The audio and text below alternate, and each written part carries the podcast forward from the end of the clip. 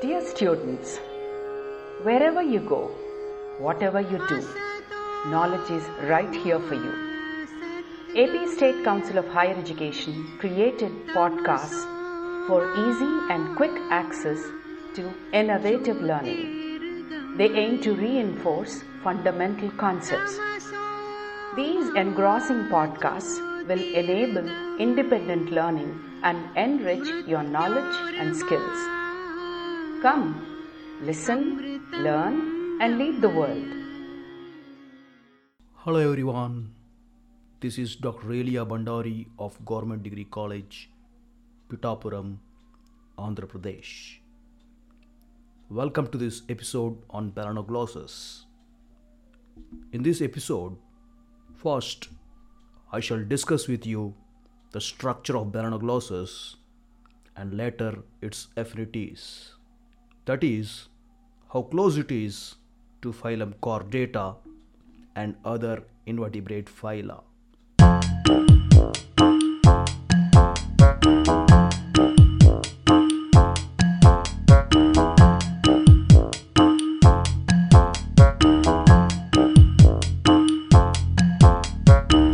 Balanoglossus belongs to phylum Hemichordata. Phylum Hemichordata includes a small group of soft, marine, and primitive chordates, commonly called the acorn worms or tongue worms. Most familiar hemichordate genus is Balanoglossus. Do you know how this genus name Balanoglossus was derived? This genus name Balanoglossus was derived from two Greek words balanos and glossus. The term balanos means an acorn, that is, fruit of oak tree, and it refers to the proboscis projecting from collar, looking like an acorn nut, hence the name acorn worm. The term glossus means tongue and refers to the shape of its proboscis, collar, and genital wings bearing a close resemblance to an ox tongue, hence the name tongue worm. Do you know where Balanoglossus lives? Balanoglossus is a marine tubicolous, means living in tubes or burrowing hemichordate inhabiting shallow coastal waters of intertidal zone, but a few occur in deeper water.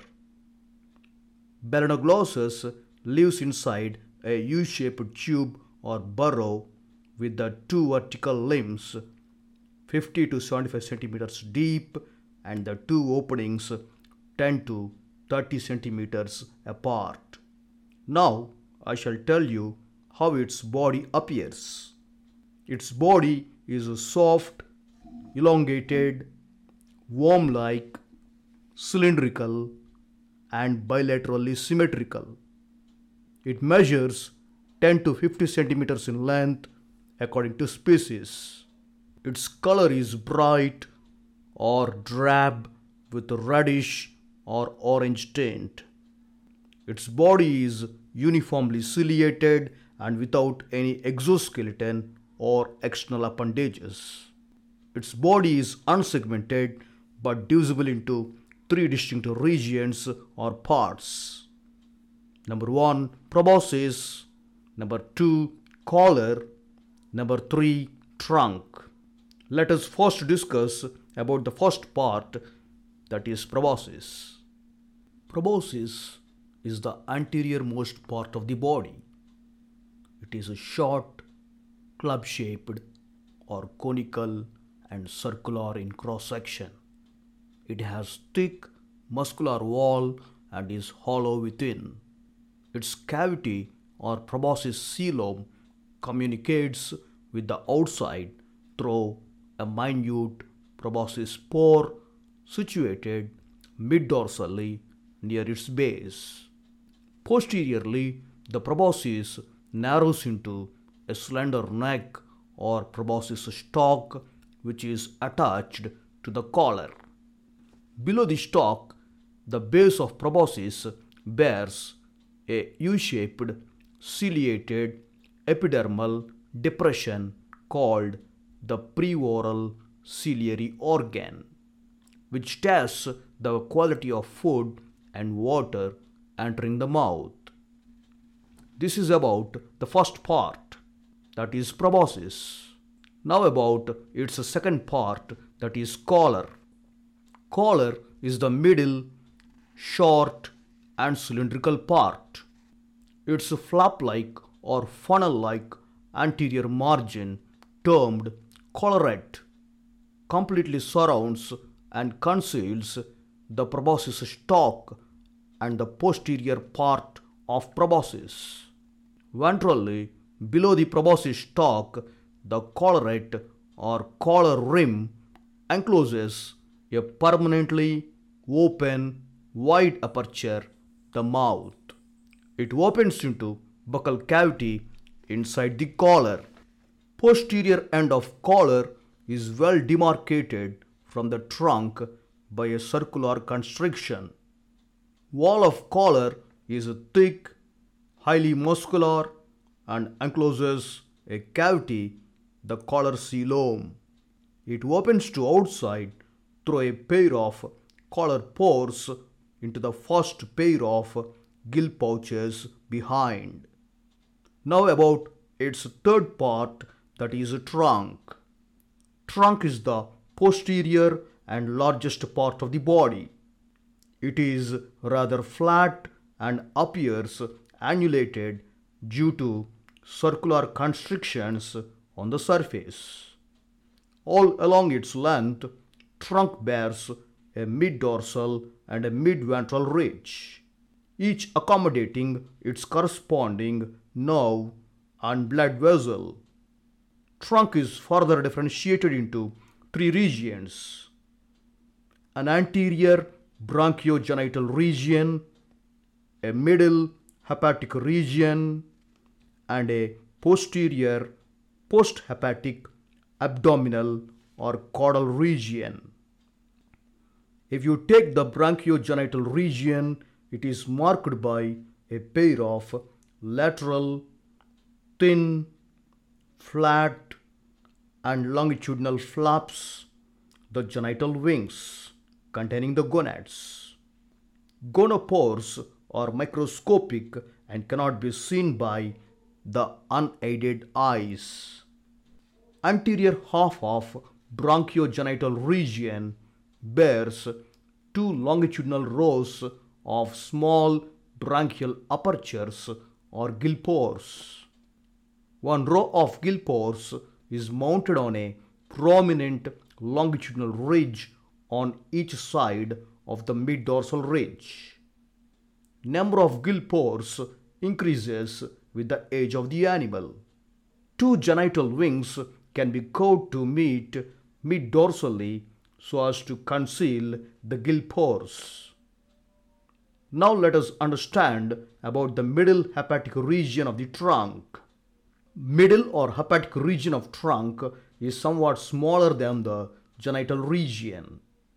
It is greenish in color and its dorsal surface is marked by the presence of numerous irregular intestinal sacculations or hepatic caeca. Now about its posterior posthepatic abdominal or caudal region. It is the longest part of the trunk. It is also called abdomen or caudal region. It is more or less uniform in diameter but its posterior end slightly tapers and bears a terminal anus. This is the complete structure of Balanoglossus. With a short break, we shall listen to the affinities of hemichordata.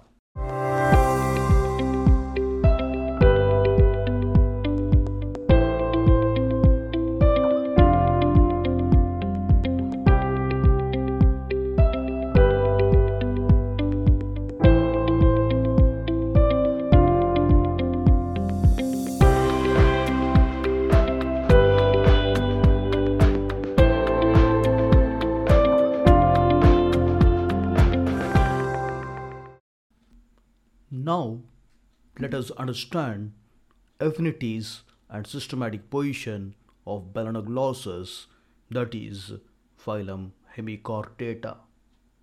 Group Enteropneusta, to which balanoglossus belongs, was established by Gegenbaur in the year 1870. Bateson proposed the name Hemichordata in place of Enteropneusta.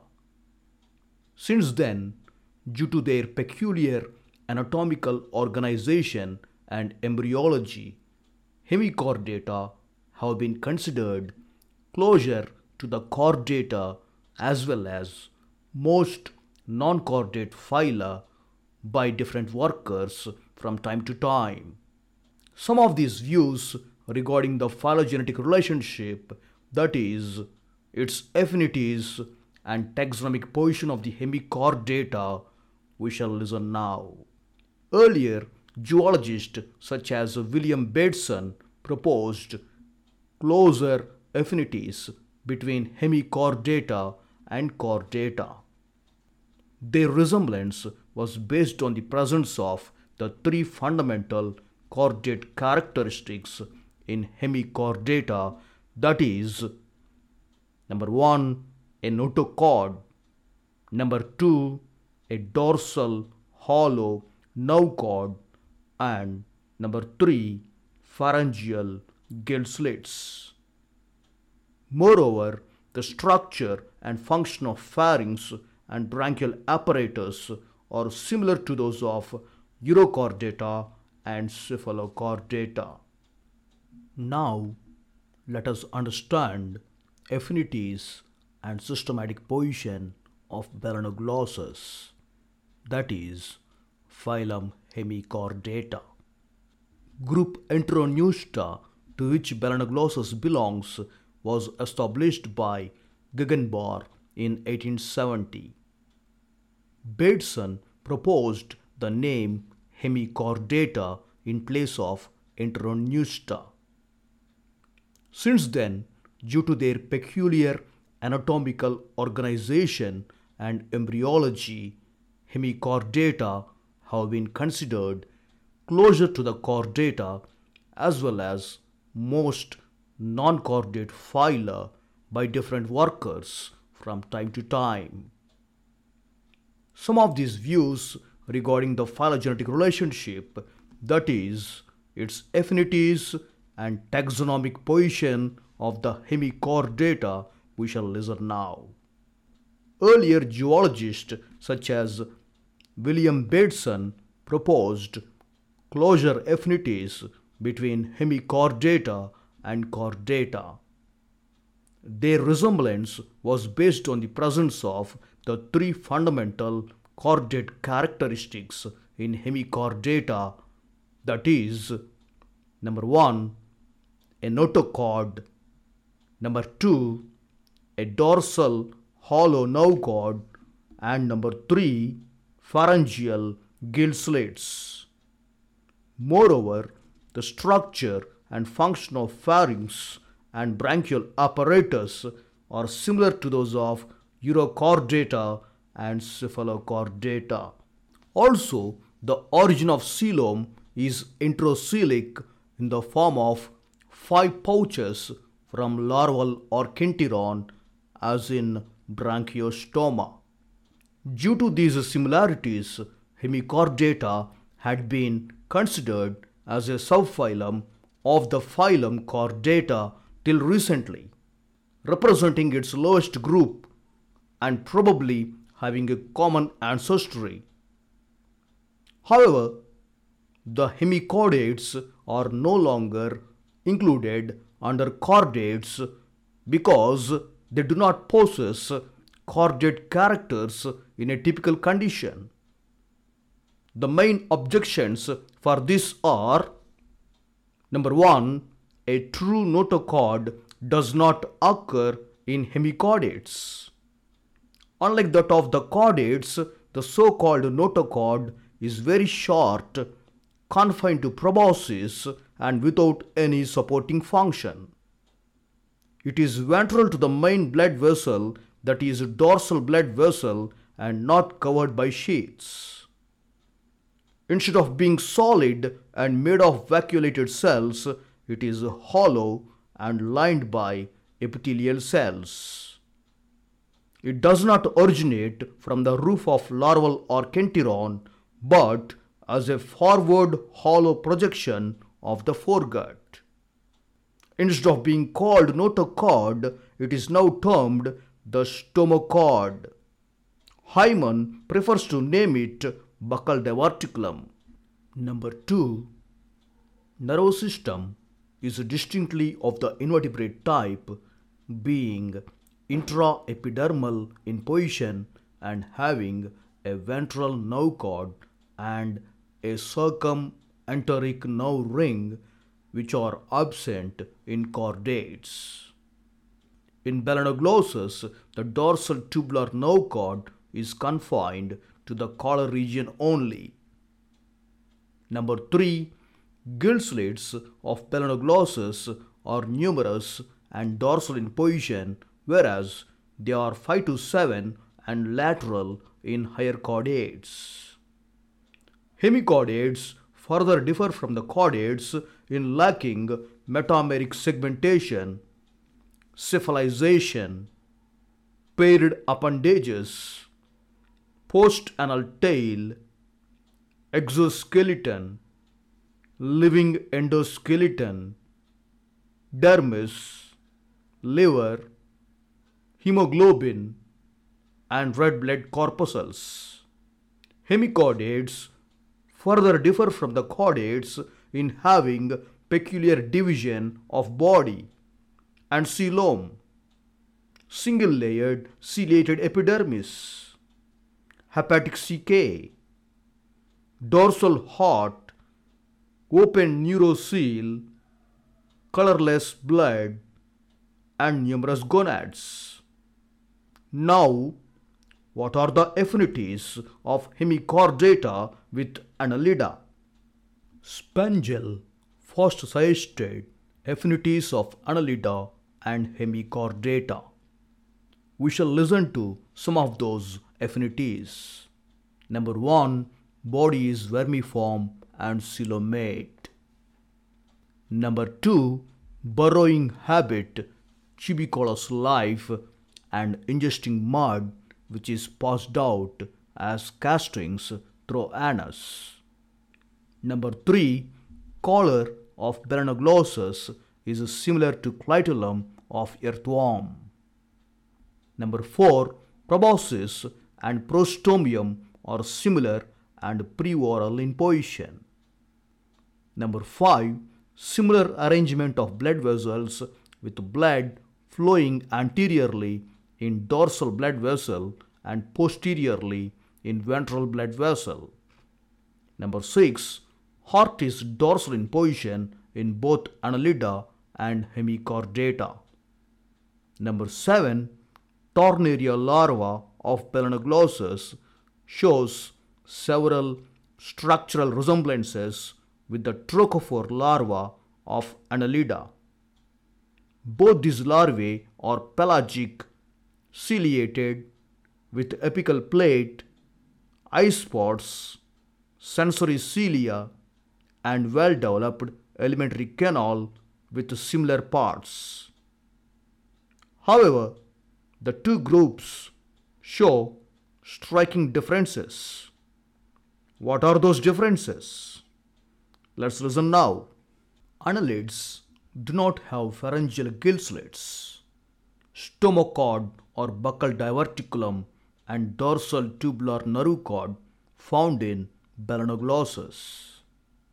Balanoglossus does not have double and solid ventral nerve cords and nephridia found in annelids.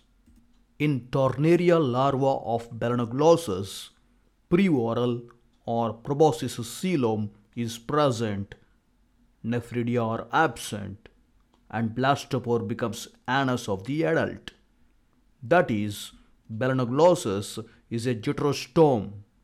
In trochophore larvae of annelids, preoral coelom is absent. nephridia present and the blastopore becomes the mouth, that is, annelids or protostomes. Thus, compared to their great fundamental differences, the similarities of the two groups are only superficial and quite insignificant, indicating probably a convergent evolution due to similar habits and habitat. Now, what are the affinities of hemichordata with echinodermata? With a short break, we shall listen to these affinities.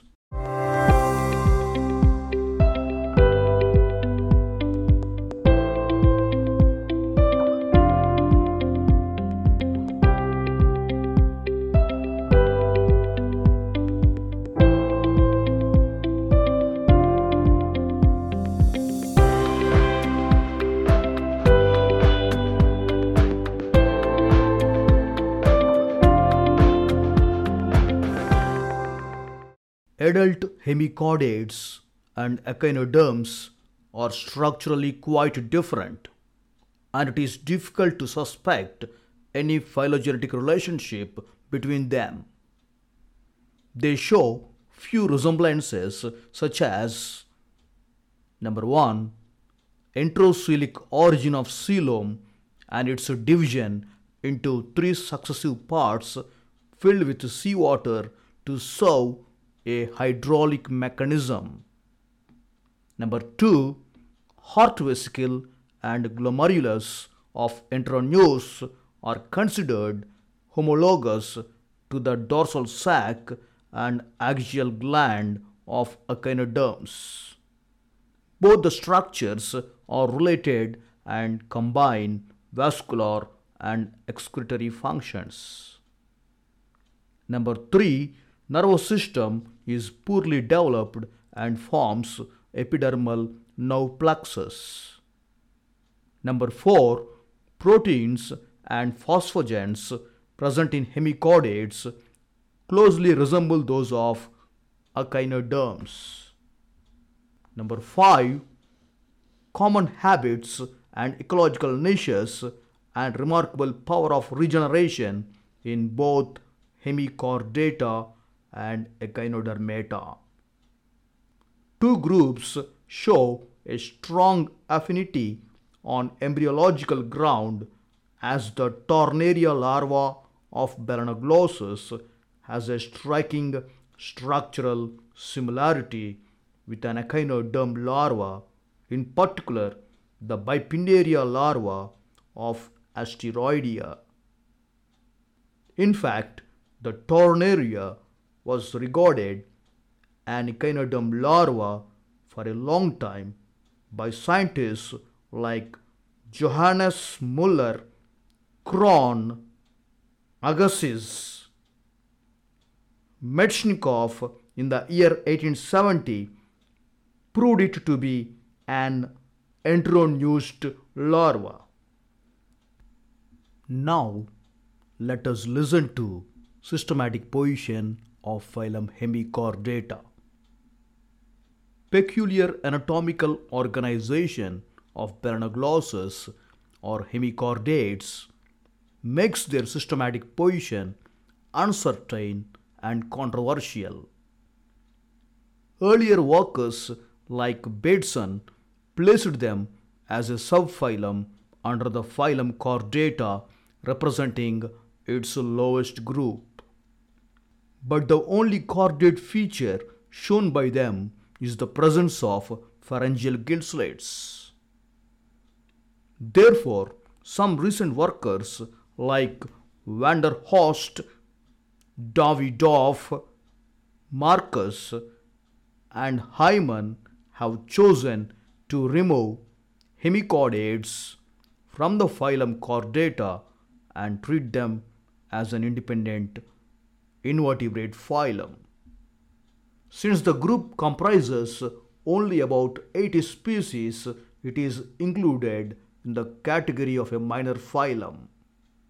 Name Hemichordata is, however, retained for the group as it suggests that its members are related to chordates. That is, they are half chordates or part chordates, a fact that is undisputed. Phylum Hemichordata is also considered a connecting link between non-chordates and chordates because they have both the features of chordates and non-chordates like possessing both phosphocreatine and phosphoarginine as muscle phosphogens. Thank you for tuning into this podcast. Bye for now. Have a great day.